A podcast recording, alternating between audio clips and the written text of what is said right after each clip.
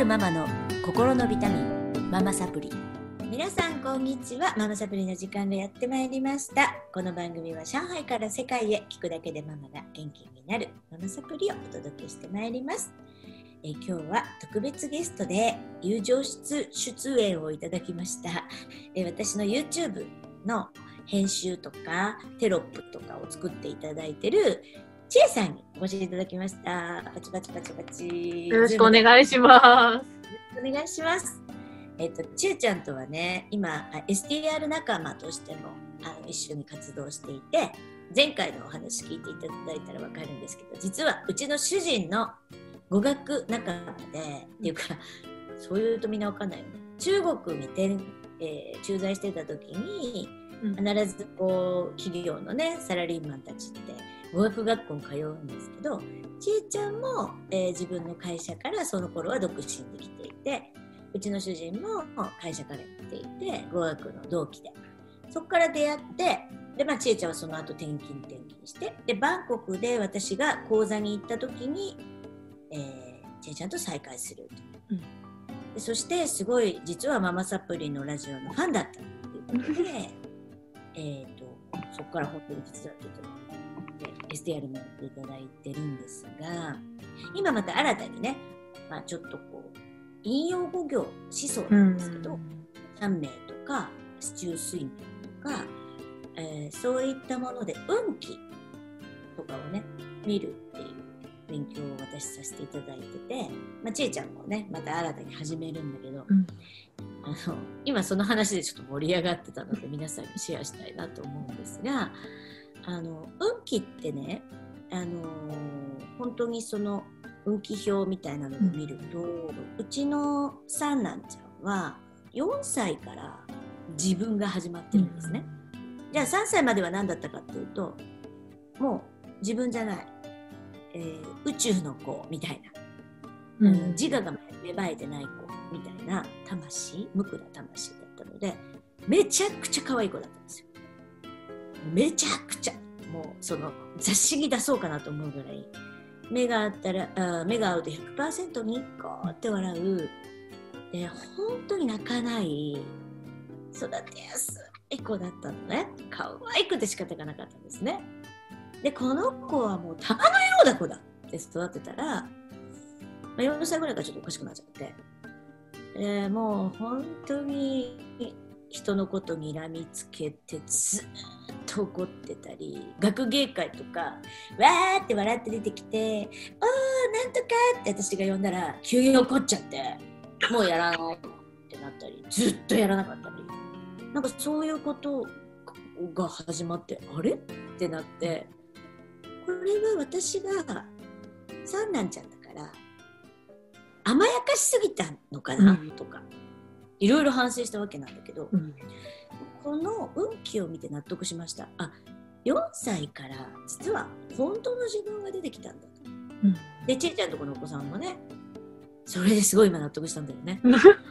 でお子さんが何歳だったっけ、1歳。一番目が、あの、2歳、3歳まで本当に聞き分けが良くて、扱いやすい子だった。で、可愛くて可愛くてしょうがなかったのが、もう4歳からもうすごい大人みたいなことを言ってくるようになって、もう私は本当にその時パニックってたんですけど、今見返したら4歳でした。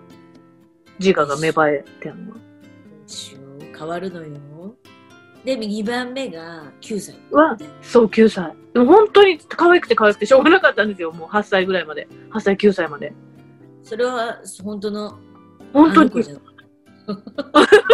いや、あれが、本当のあれが本当のあの子だって思いたか、思いたかったっていうか、だから途中から変わっちゃったから、え、どうしちゃったの？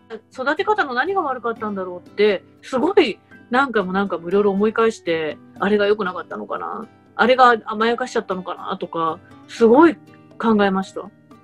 でしょ？うん。で三男ちゃんがいすごい育てにくい子で。もうもう、あの、うん。1, 1歳、2歳の時に、ろくに喋れない時にもうずーっと泣いてて、で、たまに実家に帰っても、もう絶対私のあの、は、から、もう肌身離さずっていうか、もう、ちょっとでもトイレも行かれないぐらい、実家に行っても泣いてて、もうどこに行ってもずっと泣いてるから、もう本当にその時可愛いと思えなくて、で、上上の娘も大人みたいなこと言って混乱させてくるし、もうなんか、になりそうだよね。もう本当に、あの、こういうこと言うと、おえ？って言われるかもしれないけど、もう、もう、ぐぐぐっと丸めてゴミ箱に捨てたくなったこと何回もあります。その頃。まあその頃のお母さんたちはみんな言ってたよね。なんか湯船に沈めちゃったとかさ。怖い怖いっつってでも殺したりするのも紙一重だよねっていうぐらいみんなギリギリのところでやってたんだけどその三男ちゃんじゃなくて長男ちゃんは1歳から事故1歳だったんですよ、その、だからびっくりびっくり。今今見てたんですよね。だけど本当にねこういうことって私何が言いたいかっていうと占いのおばさんのなんかお終了したいわけではなくて知ってたらなんか何でもないことが知らないためにみんなすごい右往左往してるのね。でママたちにすごい言いたいのはそのままの形でいきませんよっていうこと。本当にそう思う。で何が言いたいかというとあの1歳から始まったうん。長男ちゃん？今すごくいい子じゃん？うん。おとなしくなってね。で、えー9歳から始まった三女ちゃんに一番、あに次女ちゃんか。に一番、うんちょっと今手を焼いてる。だけど、うん。それさえもうん。出来上がった形ではなくて、また中年期とかすごく私たちもそうなんですけどこういう運気にうん。翻弄されてるのが人間なんですよね。うん。だからまああの乗車必須っていうねうん。ことがあるけれども溺れるものは久しからずとかね、まあ昔から言うんだけど続かないんですよ。いい時って続かない。で悪い時も続かない。うん。でその性質とかも変わりますっていうことを知ってたら、うん。ちょっとお母さんたち楽になるかな。びっくりしなかった。びっくり。で、自分はいつも基本的には変わらないスタンスで子供さんにと接してきてるはずなのに、どこがどうかけ違って、そうで、まあ、その子によって、このいいいところ、この子はこういうところはまあいいよねっていうところが、同じように伸びてほしかったのに、全然そういうふうにはいかなかったりとか、うんえ、もう何の、誰、え誰の遺伝子とか、いつのどの声かけに何かすごくこう NG ワードがあったのかなとか、すごい、責めますよね自う分ん、もうクエスチョンマークだらけ。そうなの。でもね、うん。それを知るとねああそういうことなんだって、うん。今はすごい私は答え合わせができていて、面白いな。あ、あのまあ一言でみんな占いって言うんだけどこれ学問でうん。満ち欠けとかその地球の引力によってこう生まれてくる日が決まるのであのすごくこれこそこんなに確かなことってなくてそこから生まれる素質学をみんな知った方がいいとうん。ねって思いません？でうん本当にねうちの次男ちゃんなんてえっ、とちっちゃい時ってすごく大きく生まれてきてよだれ垂らしてよだれだらけの健康児で。その話今でも覚えてます。なんかよだれがすごいって前言ってた。抱っこしたくないようななんか汚らしい子で。でなんか人気がなかったのね。で、うん。三男ちゃんがもう玉のように可愛くてみんなで抱っこするっていう。1歳しか違わないのに、うんうん。で大きさにも違いがあったし、うんなんかまるでこう次男が三男をいじめてるかのようなみんなには見えるわけ。体がでかいから「お兄ちゃんでしょ」って周りの人に言われたりすごいしてて。ですごくなんか言葉が発するようになってから三男になりたいとかえー。可愛いとかすごい言うようになったのね。不憫な子だなーなんて思ってたんだけどえっと三男と次男はその自我が目覚めてからすぐに、うん。まあ、こういうこと言うとちょっとまた占いチックなんですけどうん。天中殺っていう大作界に入ってる。うーん。え、二人とも？そう。ええ自我が目覚めてすぐに入っちゃってる。そうするとですね次男ちゃんはうまくその前がいってなかったから前がうまくいってなかったら天中殺要点するんですね。もうこうだからこうだから。うん。で前が良かったら引転するんですね。うん。この2人はうん。本当に次男は要点しました。う三男はん。引転しました。でもそれが悪いわけではない。うん。また三男は二十歳ぐらいから要点するかもね。うん。次男は落ちるからね。だからあの本当にこう何がいいとか悪いとか、そういうことではなくてただただその時の運気とか素質とかを知ってたらお母さんがなんかどっしり構えてられるでしょっていう。うん。あーなんか今上がっちゃってんだなこの子舞い上がってんなみたいな。だから今舞い上がってます次男は。うん。もう絶好調何やってもうまくいく。でそれを見てるから三男はやっぱ影になる。うん。だから私よく「あんたはちっちゃい時は本当にかった次男が悩ましがってたんだよ」って言うんだけどそんなことさ覚えてないし 何の慰めにもならないわって感じなんですけどいや本当にこれ知ったらなるほどと思うわけですよね。うん、だから面白いなって思ってます。ね。うん。ちょっと一緒にまたこの占い占い占いっていうと語弊があるな、まあ、この素質学だとか引用語行思想を一緒に追求していきましょうはい。ぜひ、俯瞰してみ見れるようになると、自分の心がこう、穏やかにね、落ち着いていけるから、なんかこう、パニクらなくて済むなって思います。そうですよね、うん。ちえちゃんは何か変わりましたか？そういうことが分かるようになってから前は、もう目の前のことに、だけがもう、120%こう、迫ってきちゃって、やっぱりその、い一番目の娘はすごくしっかりしてて、でも、この子このまま、じゃあ絶対ろくな大人にならないってなんか私その時思っちゃって、こう、分かってるじゃん、で、その時に、あの、やっぱ周りの人はお世辞もあるから褒めてくれるじゃないですか。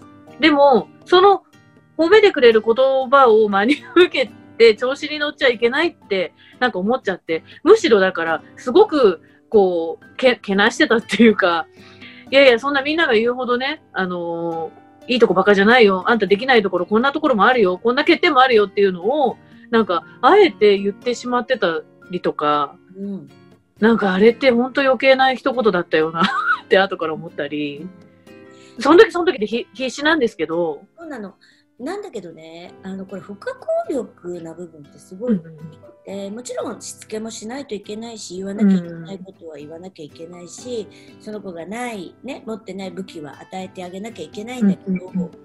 だけれども私はお母さんは何もしないが大正解だと思ってます。素質を知ってまあお母さんの経験上あのいい環境を与えてあげるっていうのはやらなきゃいけないことだけどうんそれと愛を与える。うん。もう何があっても大好きだよ。こうそこに落ちても大好きだよ。上がってる時のあなたも大好きだよ。っていうのは必要なんですけどそれ以外何もいらないよね、うーん。本当に何もしなくていいと思うんだ。でまあ今回あの長男に明日から会いに行きますけど、その私の師匠からのアドバイスとしてはもういろんな星を持ってる子ですごい自我がある子だし絶対言うこと聞かないから、まあ、それは私も分かってます。もう二十歳まで育てたんでね。なのでまああの就職活動をしてるんだけれどもとにかく見守る。で運気的に良くないから、ちょっと天中殺なんですだから就職できないかもしれない。だけど、えっ、と、そこをこう責めたり、一番責めてるのは自分なのね。自分にすごい厳しい子だから。うーん。自分を責めてるのに、またお母さんに責められるとか、周りから責められるっていうことをして、やっぱポキって折れちゃう。今やっぱりね、あの、有名人の自殺が相次いでますが、それが一番親にとって辛いことじゃない、うん、だからあの健康で生きててくれてその流れってあるので逆らわない眺めるそういう時もあるよねっていうでその時の最善を尽くすのを応援するでいいと思うんですよね。でなるようにしかならないんですよ。うん。人間ってちっぽけだねって思いますね。なんか今日はちょっとオカルトチックな話になっちゃいました。でももう科学でも証明されてるね、あの、うん本当にこうそういう、えー粒子っていうのがあって意識体があるんだよ。そういうものがもうその、うん、すごい見えない世界のことがこうどんどんこう解明されていってるから、まあ、今後ねちょっと日の目を見ることがあると思うんですけどもまああの私がお母さんたちに言いたいのは、うんいつの時代もその子の完成じゃないってことうんそ。れがその子じゃないしうんまた大きくなってからすっごい変わる、えー、昔はこうだったのにって言ってるお母さん多いけどうん。大体反対になってますから。うん。あとなんか、このままじゃまずいよ。あんたこのまま、このままじゃ絶対まずいよってなんかつい、私なんかすごい思っちゃってて、小さいから表現できてないけど、その子が持ってる生きる力みたいなのを全然信じてなかったなって、あの、思います。だから、うんその時のその子にできる失敗をいっぱいさせてあげないと、うん生きる力が育たないんですよね。でも守っちゃうし、うん。なんて不器用な子なのってやっちゃうから、うんどんどんなんかこう、生きていけない子になっちゃう。だからね、ほんとポキッと折れることだけはやらないように、うんあの、頑張っていきたいですね。ということで、今日もしたいと思いますが、また次回も、あの、ちえちゃんでお届けしてまいりたいと思います。ありがとうございました。ありがとうございました。いかがでしたか？あなたが笑顔になっていただけたなら最高です。お子さんやパートナーシップのお悩みをズバリ解決。音声ガイド付き、あなたと家族の素質診断をなんとなんと無料でプレゼントしています。聞き逃さないようチャンネル登録もお願いしますね。それではまたお会いしましょう。